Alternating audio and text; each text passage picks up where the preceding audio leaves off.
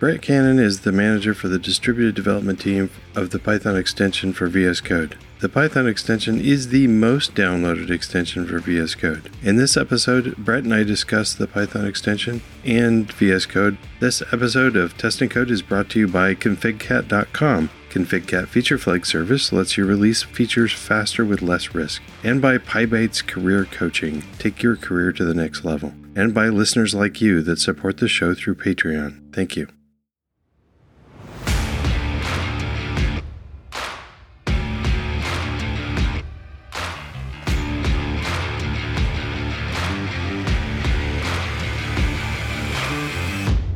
Welcome to Test & Code, because software engineering should include more testing. Thanks so much for coming on the show again. Oh yeah, of course, anytime. Um, anytime. I'm going to take you up on that. That's fine. You're welcome to. You you you you and Michael and uh, the changelog crew all have permanent uh, open open ended uh, acceptances to any times you want me on the podcast. Awesome. Have you been on changelog? Yep, uh, I've been on. Tw- I've been on twice plus a uh, um, uh, backstage. Okay. What's the backstage? So, what basically what they do is they um, they have occasionally when they do recordings they'll actually trim up some of the off air stuff. Um, but what'll happen is, is they'll just have guests come back on to talk about just stuff. So what happened was is the first time I was on the changelog, um, I I struck a really good um, conversation. I think the whole podcast recording took three and a half hours, hour hour and a half amount of content. Yeah, Adam and Jared were. Um, we were just talking off air a lot, and one of the things we kept talking about was we somehow ended up on the life of Keanu Reeves.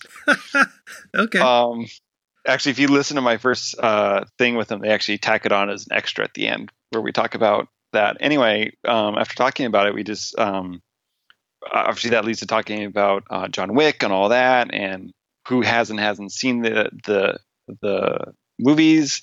And I think uh, Adam hadn't seen all of them yet, and Jared and I had. So we had all we started to bug each other because uh, John Wick 3 was about to come out, and then we said, hey, you should go see it. And we saw it. And then after we all saw it, we actually did a whole dedicated podcast episode where we all got together and just discussed John Wick.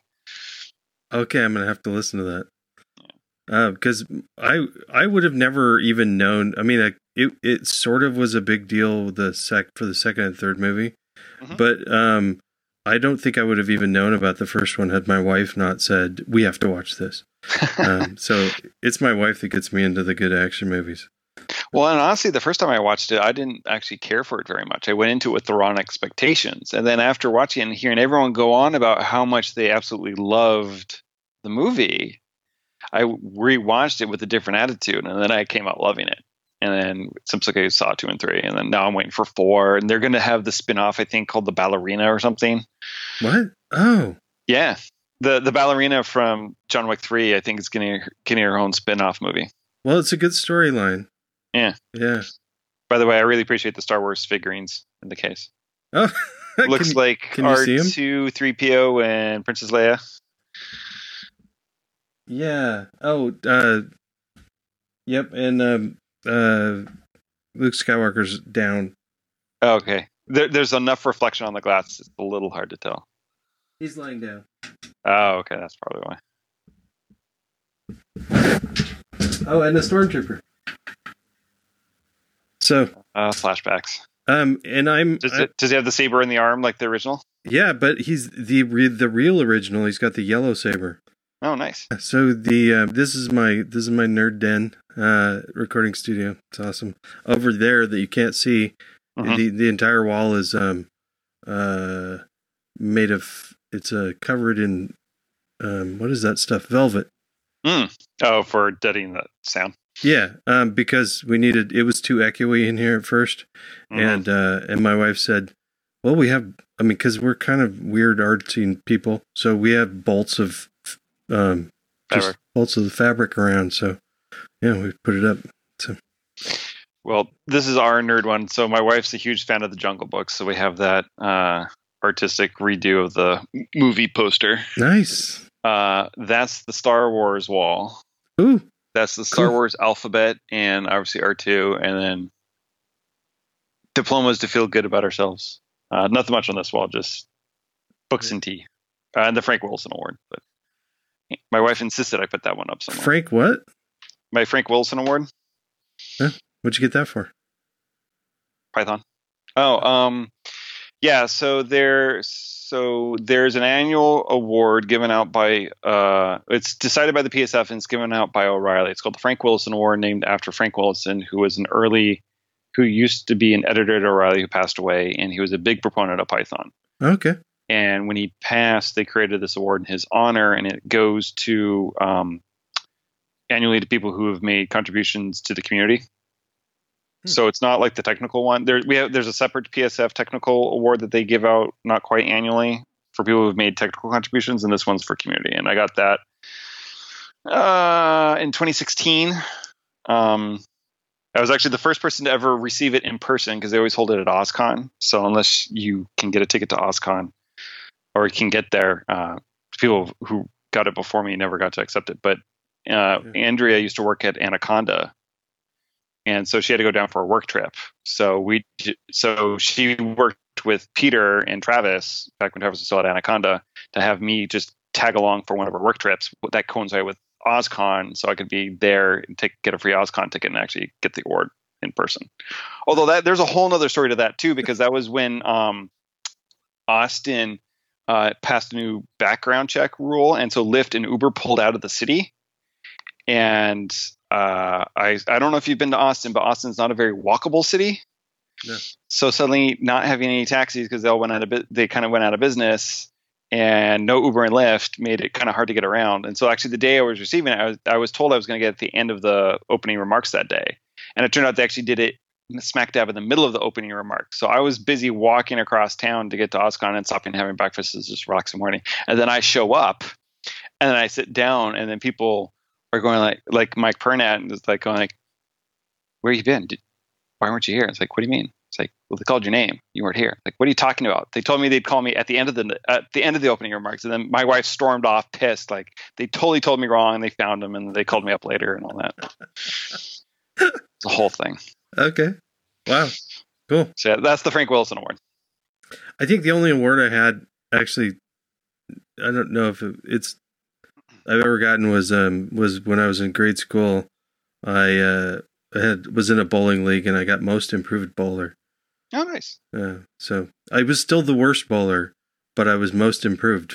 Well, there you go. Yeah. So wait, wait, when did you do this in school? Oh, this was like in like I don't know third fourth grade or something like that. Oh, actually, let you do that. Cool.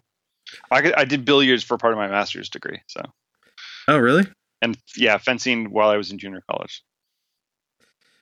Oh, wow. Those are the weird sports I got PE credit for. I I was mostly I played football in high school. American football, I assume. Yeah.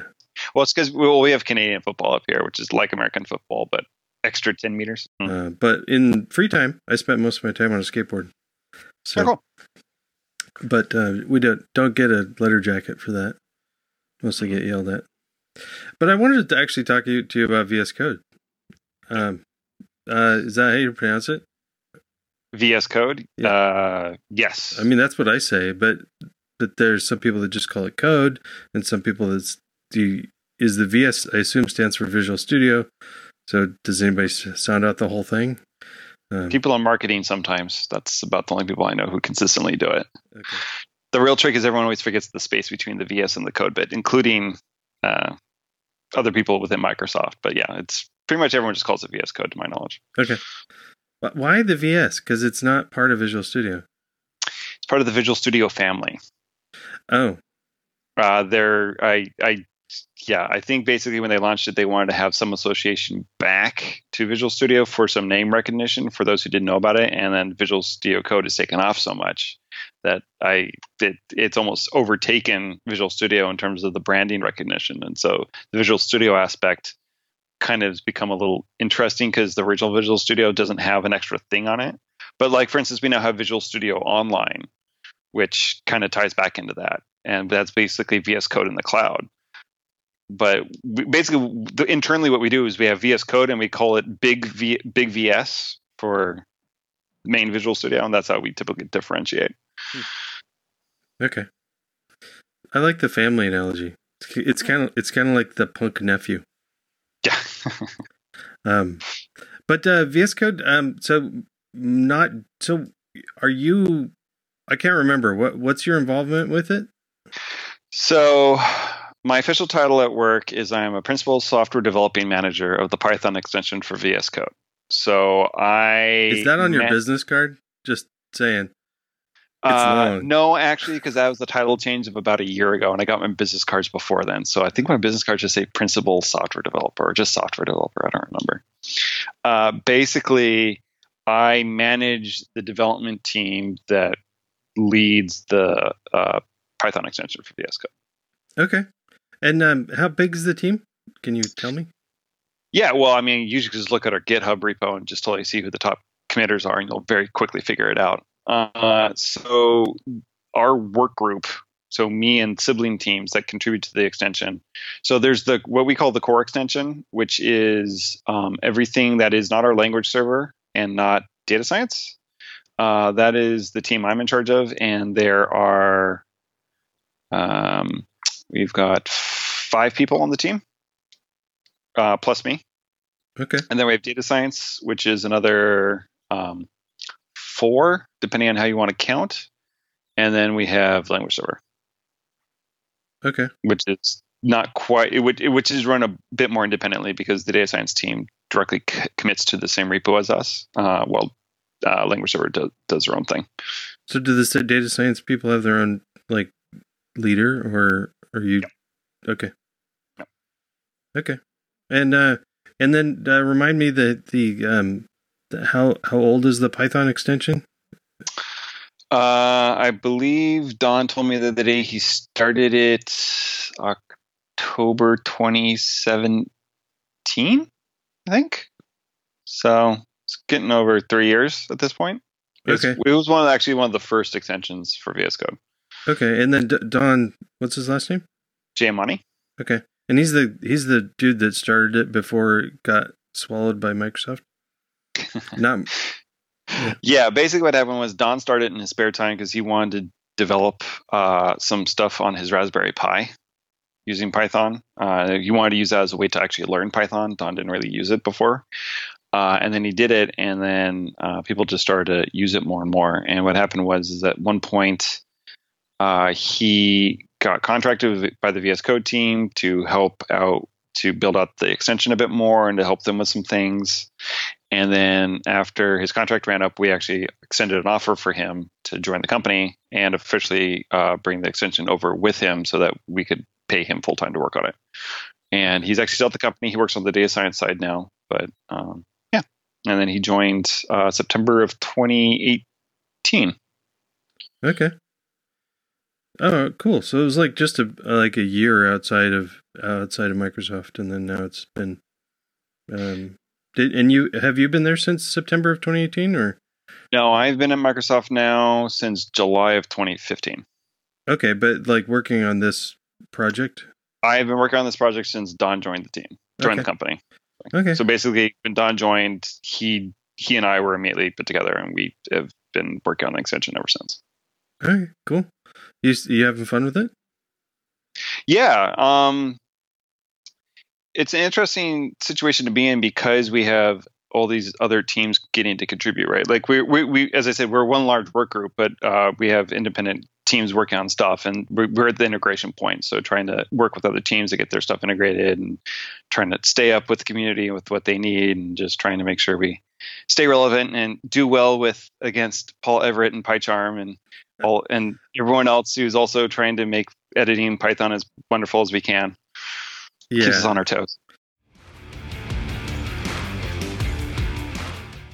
Thank you, ConfigCat, for sponsoring this episode. ConfigCat is a feature flag service. It has a central dashboard where you can toggle your feature flags visually. You can hide or expose features on your application without redeploying. You can set target rules to allow you to control who has access to new features. Easily use flags in your code with ConfigCat libraries for Python and nine other platforms. Get builds out faster, test in production, and do easy rollbacks. Release new features with less risk and release more often. With ConfigCat's simple API and clear documentation, you'll have your initial proof of concept up and running in minutes. Train new team members in minutes also, and you don't have to pay extra for team size. With the simple UI, even product managers can use it effectively. Whether you are an individual or a team, you can try it out with their forever free plan or get 35% off any paid plan with special code test and code all one word. Release features faster with less risk with configcat. Check them out today at configcat.com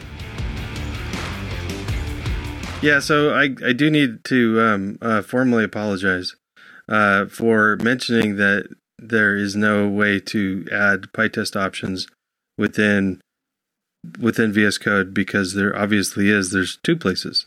Um, so in the you can set it in the settings, right? So yep, exactly. Um, and I don't know where I got. I I thought I read it somewhere in like some tutorial that you're supposed to that you can put options within the uh, um uh with the, you can put the flags and you have to do it in the ini file. I don't know why I thought that. So yeah, it's, sorry about that it's honestly probably probably easiest just because it's the it's tool neutral that way right? Like if you put your settings in your pytest.ini file you don't have to care about whether someone else on the team is using vs code or not. Obviously i hope they are but it's nice that if you can do it that way so that it's tied more to the tool the tool that you're actually running versus the tool you're using to run the other tool is probably the most portable. But yeah we do have support in the settings to actually specify the exact flags you want passed to pytest yeah. Well, I mean, like if you want to like add verbosity or, um, uh, you know, zoom in on something by like uh, using a, a keyword flag to to select a test or something like that, you're not going to check that in. So, um, so it's good to have some other place. But, uh, um, yeah. But so the uh, there's actually it's really come a long way. The testing support um was a little actually I maybe it was just me but I was confused by it at first, and now it is very clean, and I like it. Well, just to help toot your own horn, Brian, your feedback was actually one of the big motivators for us to put some time and effort into cleaning it up. So I partially blame you. no, that that well, good. Yeah, it's good. Um, yeah. So one of the cool, there's a lot of cool stuff about it. Um, there's uh, a really okay. So um, I did some complaining earlier, but so I'll I'll say the things that I love. I really like that the uh, the dis- when discovery is working as it's supposed to. Um, it's uh, it, which is most of the time, unless I've done something weird. Um, the uh, the discovery ahead of time is pretty cool, so that you you can just even with parameterization, you can you can figure out which tests you want to run before you run it, and all the different selectors you can just go down and select it. Um, the uh, the other thing that I, I, just actually didn't know this was here before. So I was just running some code um, uh, earlier today, and the the way when you look in the uh, test browser part, um, there's like there's a little like icon that you can just go right to the output. Um, and I used to what, what did I do before? Down at the bottom, if you ran ran a te- set of tests you could go to the bottom and there was a little like at the what do you call that? A toolbar or something to the bottom? The status bar? Status bar. Um, you could see the status of your test, and if you could click on that and say, "Go show me the output," and that's how I used to do it, which is definitely not the easiest way to get to the output. So, um, yeah, so it's a, it's a it's really kind of been becoming a lot of fun um, to be able to run different levels, and uh, I don't know right now, how much is really lacking that it's pretty great. So yeah, well, what happened was is around the time you you, you brought your your your feedback forward, um, we we took a hard look at where our testing was, and we knew we wanted to improve it. And uh, around that, shortly before, I think uh, VS Code said uh, that extensions could contribute to the activity bar, which is the far left column that has all the icons for like search and the file and the file explorer and your um, version control uh, uh, view and all that stuff. And they included a default icon for tests. And so we decided, all right, well, this is a chance for us to kind of move away from the pure text output that we had previously and try to give a more uh, a better user experience. Um, uh, well, on your episode with Paul, uh, he he painted uh, editors and IDEs as kind of providing a visualization, more or less, kind of painting a visualization of these tools that you normally wouldn't be able to get. And on VS Code, we very much uh, try to treat the extension as basically providing you visualization integration with your code from the tools you normally would run from the terminal. And so to really make it an improvement and worth more than just running PyTest or unit test from your terminal, we realized we wanted a nice tree view. And so what happened was, is Eric Snow, a fellow core developer and on my team, uh, he ended up developing a PyTest plugin for test discovery. And then once we had that, we were able to get the hierarchical view. And that's why, for instance, we can show you individual parameterized tests and actually have those execute individually versus running the entire uh, test function that has that's fully parameterized. Because PyTest discovery, when we run PyTest discovery, we're a plugin, we just see everything PyTest sees, so we just record that.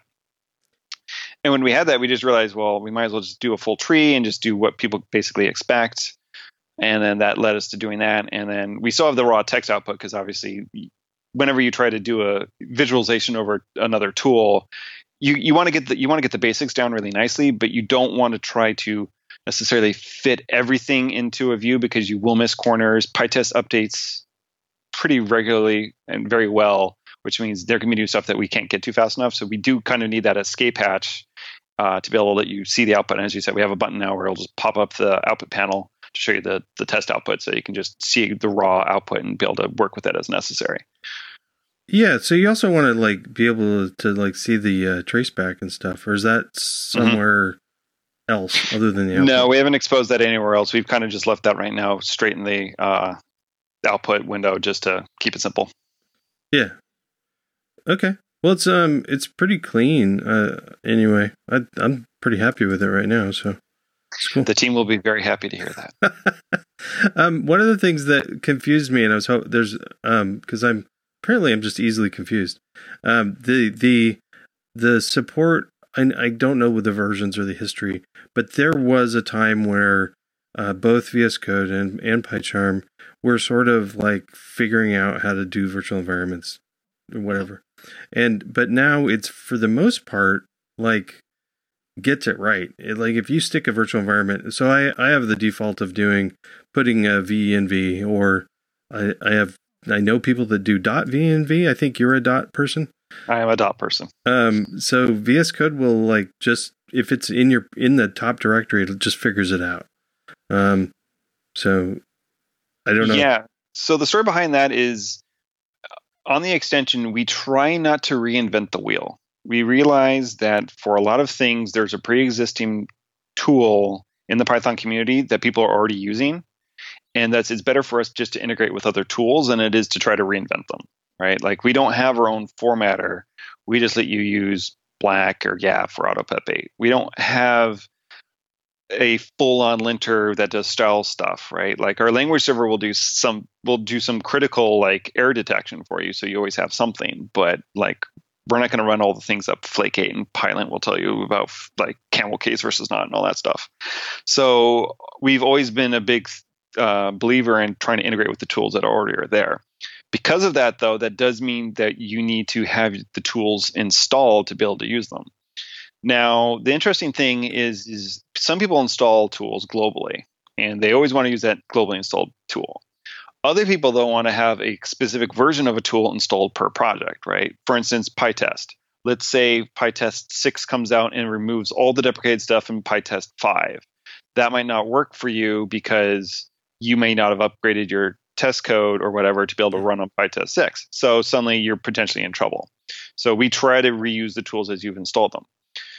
Now, doing that though means you really want a virtual environment because if you do a global install, it's not going to be what you want necessarily. So, as an extension, we've tried to move people towards the concept of virtual environments, which means we've had to make sure that when you say, "Hey, I, I've set it up for PyTest," we have to help you install it. But once we help you install it, we want to make sure you do the right thing, and in that case, that's the virtual environment. So we've had to set up the code such that we watch your workspace, and as soon as a new directory is added at the top level, we check: is there pyvenv.cfg file? Oh, there is. Okay. Well, then we can notify you that hey, we noticed you've you've created this new virtual environment. Do you want to use it? Yes or no? And that way, it, we've tried to make it as smooth as possible because we think virtual environments are a very good thing, but unfortunately are not known as widely as we'd hope, or at least I personally would hope. Yeah. And so this is just one of the ways we're trying to kind of move that boat forward. We have bigger plans to try to help people with setup and stuff, but that's kind of farther down the road. Yeah, I, I have a disagreement with the. I know that there's some some people that teach Python that mm-hmm. think that you should not introduce virtual environments right away mm-hmm. because it's just an extra confusion thing. Mm-hmm. My reason for th- disagreeing with that is I think a lot of people get about an hour of of training and then leave and just go run with it. Um, so it's kind of important to get that in fast. I think. So. I mean, my opinion would be it's okay to start people off in the REPL and launching little bits of code that only use the standard library initially. But as soon as you start to teach people installation and you teach people how to use pip or something, that's when you should immediately teach people virtual environments, in my opinion. I, I do realize it is it is an extra thing and it is extra cognitive overhead. But as you said, I, I've been in those tutorials, right, where you spend you spend a day teaching people something and they will very easily leave and walk away and go do things. And like a lot of people, if you know enough to be dangerous and just to get stuff done, you will stay dangerous getting your stuff done. And you won't necessarily take the time to learn more of what the next thing to do is, which because you might not know, right? If you learn Python for a day and you get far enough to learn how to use pip, but you haven't learned virtual environments, how would you even learn about virtual environments unless you decide to expand out and read more tutorials or a yeah. blog post or who knows what to happen to mention that these virtual environments exist and why you should use them otherwise you could very easily go for the rest of your days just just blowing out your global install of python and installing a ton of random stuff and not go and re- not understanding why that's a problem and when that day happens having a mess of a time trying to clean up your your installation or figure out what went wrong so I, I, think at least there should be a passing mention as soon as Pip is in, in, um, mentioned that's like, hey, we might not be covering it today, but do learn what virtual environments are if you're going to do any serious work because it's going to save your life at some point and it's totally worth the overhead of learning it. And so I understand not be able to fit it in necessarily, but I would definitely not let people leave knowing how to use pip without also knowing that at least virtual environments exist. Yeah. Yeah. I think that's a good idea. Thank you, PyBites, for sponsoring this episode. I've been a fan of PyBites code challenges for a long time. It's a great way to practice Python and get better every day. I really love the learning paths, where you can choose different aspects of the language you want to learn and do a series of related challenges. Bob and Julian, the people behind PyBites, have also started doing something cool to help people level up with Python. They're trying to help people with career paths and career coaching. Very cool. You can go to PyBites and under services, check out coaching. There's also a link in the show notes. If you not only want to get better at Python, but you want to focus your efforts in a way that advances your career, consider some coaching from Bob and Julian at PyBites. The PyTest flags, you can get to them by it's up in the settings. Well, so right right if right away, if you open your project and and VS Code is not seeing your tests, um, you do like I don't know how to get get it otherwise. It's like the Control Shift P or something. And, yes, Control Shift P or uh, Command Shift P if you're on Mac. Okay, and you you um, bring up um, that setting stuff, and you can type test, and you'll get to the configure configure tests or something. Dialogue. So there, so there's a couple ways to do it. So one is if you bring up the command palette, which is the Control Shift P yeah. thing. If uh, Sublime Text users are probably very familiar with this, uh, you can run discover tests. And if you have never configured testing, we will prompt you saying your tests are not set up. Would you like to?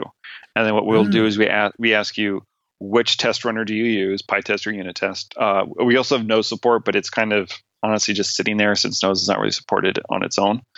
Uh, and then on that, we ask you a couple more questions. So if you do PyTest, for instance, we ask what directory do your tests live in?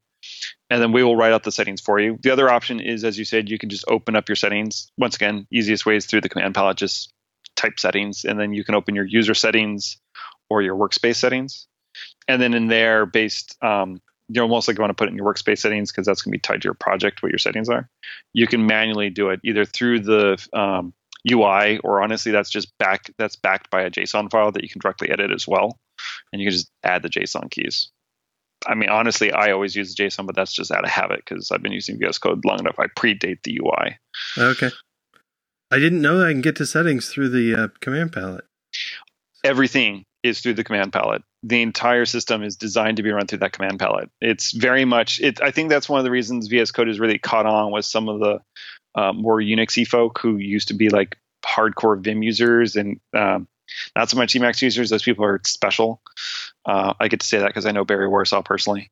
um, but like we've had a lot of Vim converts because the Vim plugins, uh, the Vim extension for VS Code is really good, and a lot of people love the Vim bindings, but they wanted a more uh, UI based editor in terms of just like actually having a file menu kind of thing.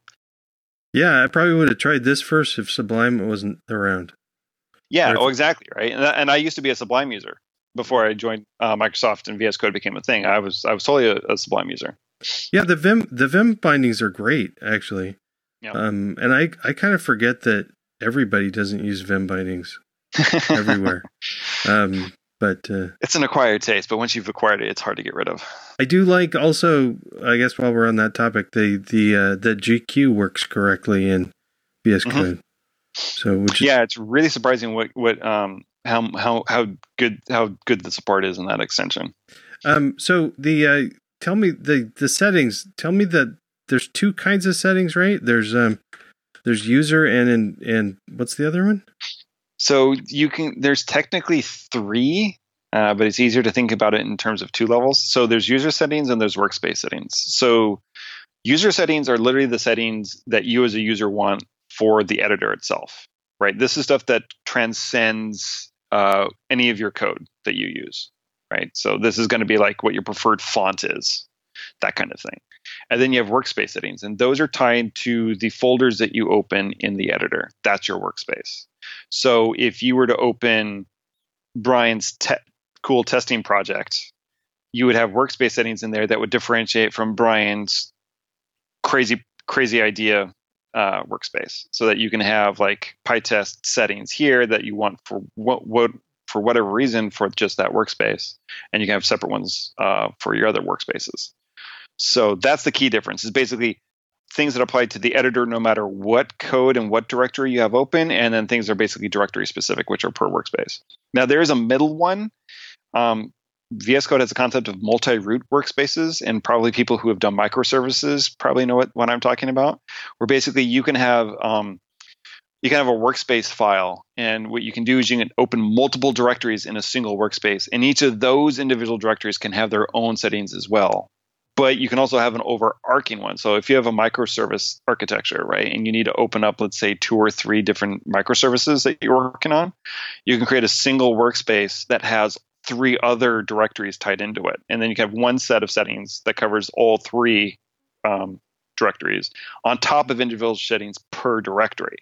So, like in the extension, for instance, we actually, if you open a multi-root workspace, we actually will try to flip around what Python environment you selected based on which uh, file you open in which directory. So you can have directories A, B, and C all in one workspace in a multi-root workspace, and if you have A set to Python 3.6 and B set to 3.5 and C set to God forbid 2.7, we will flip around the environment as appropriate as you look at those files.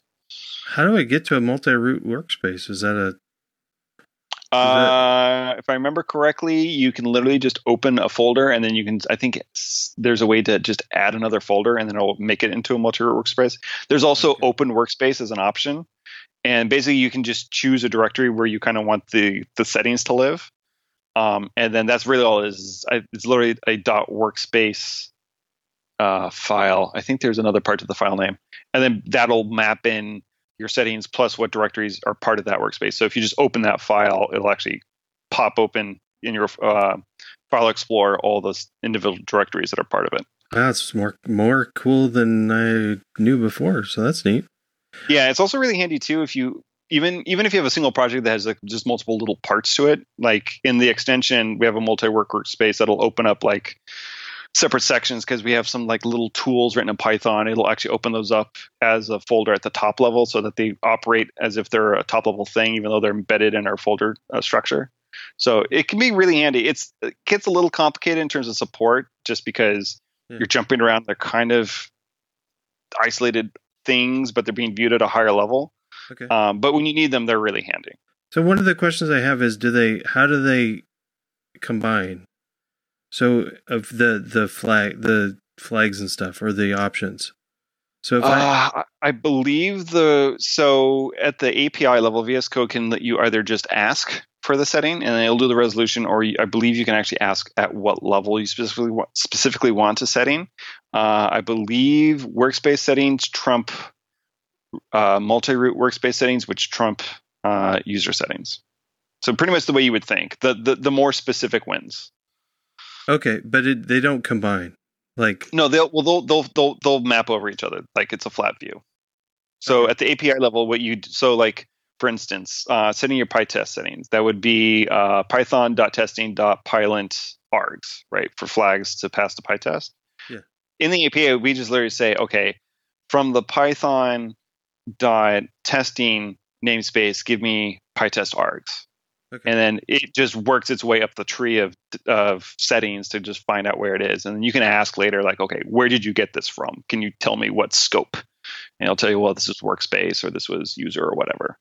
Okay. usually you don't need to care. Um But, like, technically in like for instance, I just I can't put like uh a like N four for like uh, parallel testing and a dash V or something at my uh user settings, and then oh you put- could but, but then also put keywords at the uh, workspace settings because they oh no the, the, the, there's no merging right uh, of the exact same settings. No. So the one you put at the workspace level will trump the ones at your user level. So Okay. we could, we basically, uh, we could as an extension try to make that work.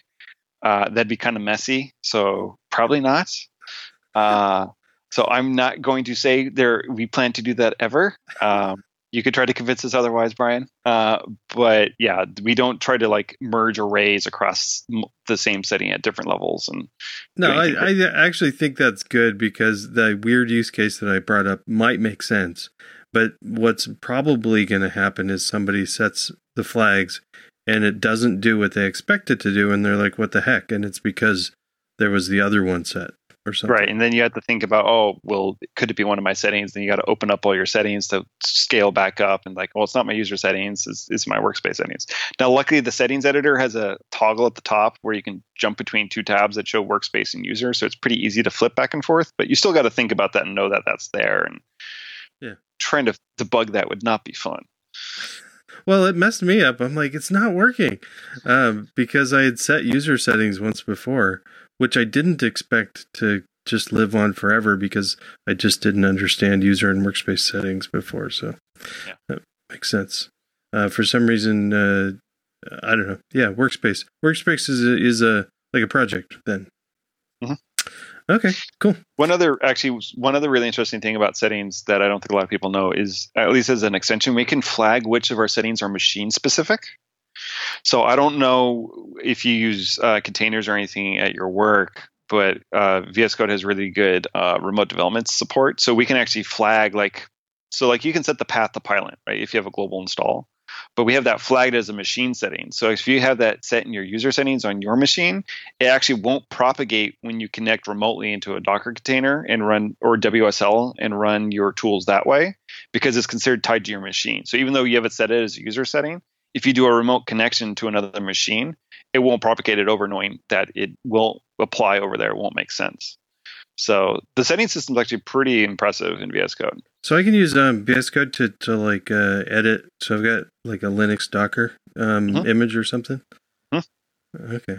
It's Yeah. very slick, actually. Um, what VS Code basically does is if you connect to a, if you point at a Docker container, what it will do is it'll use uh, Docker Compose and it will layer on a headless VS Code server and run a VS Code server in the Docker container on your behalf and then uh, connect to that headless container. So basically, it's it's kind of like a, a VS Code's take on X11 almost, right? So on your machine, uh, you're going to have all the UI stuff, but all the commands and all the executions actually going to be occurring on the Docker container on, Okay. through the headless server. Okay.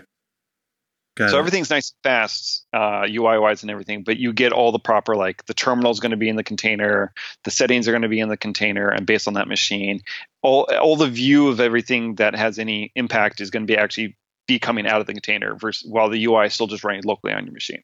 So I, it just works how I expect it would work, and and uh, and I don't have to care about all the work that went in to make that simple. Exactly, and it works for containers, it works for WSL, and actually works for SSH as well. Okay. And it's really popular with Python users, apparently. well, yeah, I don't. What would uh, what would people use it for? For I don't know, lots of stuff. Um, so any uh, any cool things in, that I might not know about that you think are neat within uh, VS Code or Python versions or? So actually, our debugger is really good. Uh, we actually contract with Fabio of PyDevD. Uh, he actually uh, does a lot of contract work with us, so we're able to get a lot of the bug fixes into PyDevD uh, as necessary, and that actually does trip. Uh, I assume trickles back up even to PyCharm because I know they use PyDevD as well. Um, but our, the debugger support's really good. Uh, for instance, we have one crazy feature we blogged about in February that we thought not enough people knew about, so we actually explicitly called it out because uh, it actually landed a couple months before. Uh, we uh, support for something called jump to cursor. So let's say you're debugging and you hit a breakpoint and you go, okay, uh, this isn't looking quite right. I want to try this again, try this chunk of code again, but I want to change like a setting. So what you can do is in the variable editor, in the variable view, you can go in and manually change the variable, and then you can say jump to cursor, and you can actually right click, choose jump to cursor, and execution will jump to that line in the code, and then just continue on. So it's actually a it's actually a debugging go to. It's not okay. It's not just setting a breakpoint and then running to the breakpoint. Basically, it is. But uh, in Python, right, you got to remember, at least in uh, CPython, the interpreter, all, all the way execution works, right, is you have a execution frame, and the execution frame says I'm executing this file, I'm executing this bytecode at this position, right? So what we can do is in the execution frame, we can actually change those values to say, all right, we're no longer executing at that line, we're actually now executing at that line. And then the interpreter doesn't know any different, so it just goes to the next line. So we're able to through through the UI actually cause you to jump to a whole other position. You can actually jump outside of, to a whole other function in the middle of it. You can do oh, whatever. So you're not you're not running all the stuff in between. You're actually just changing mm-hmm. where you're executing. Mm-hmm.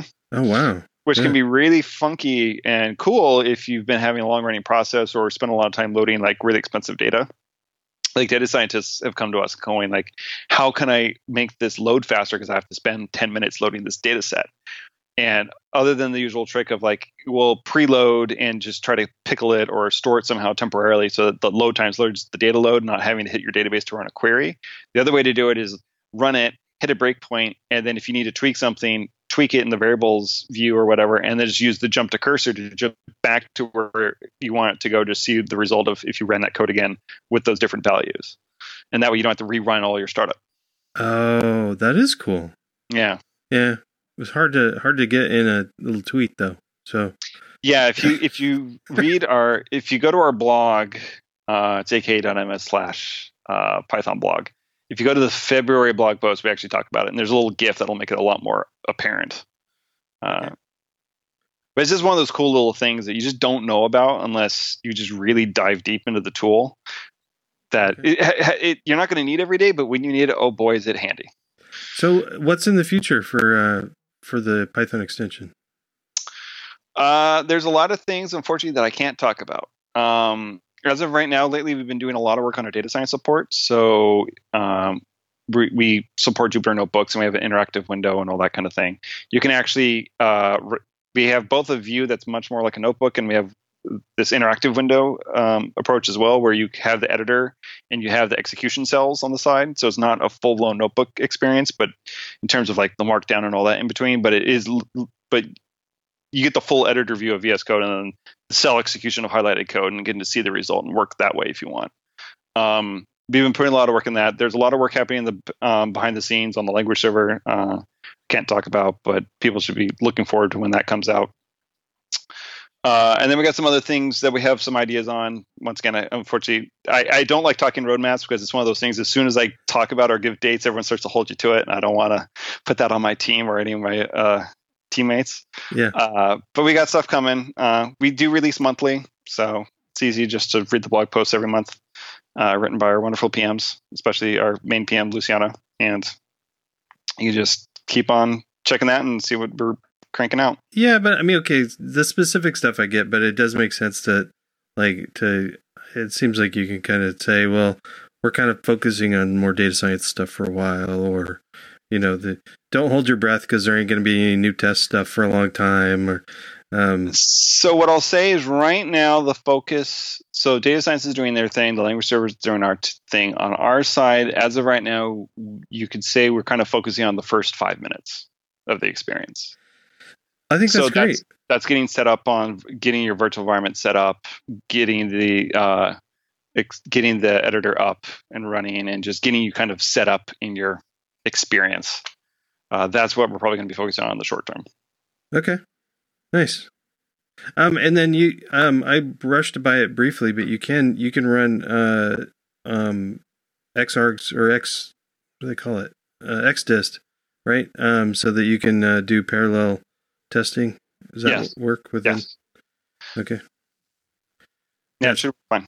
Yeah. Cool. I think we actually even mentioned it in our docs. Yeah. Who reads the docs of the manual? Who reads that?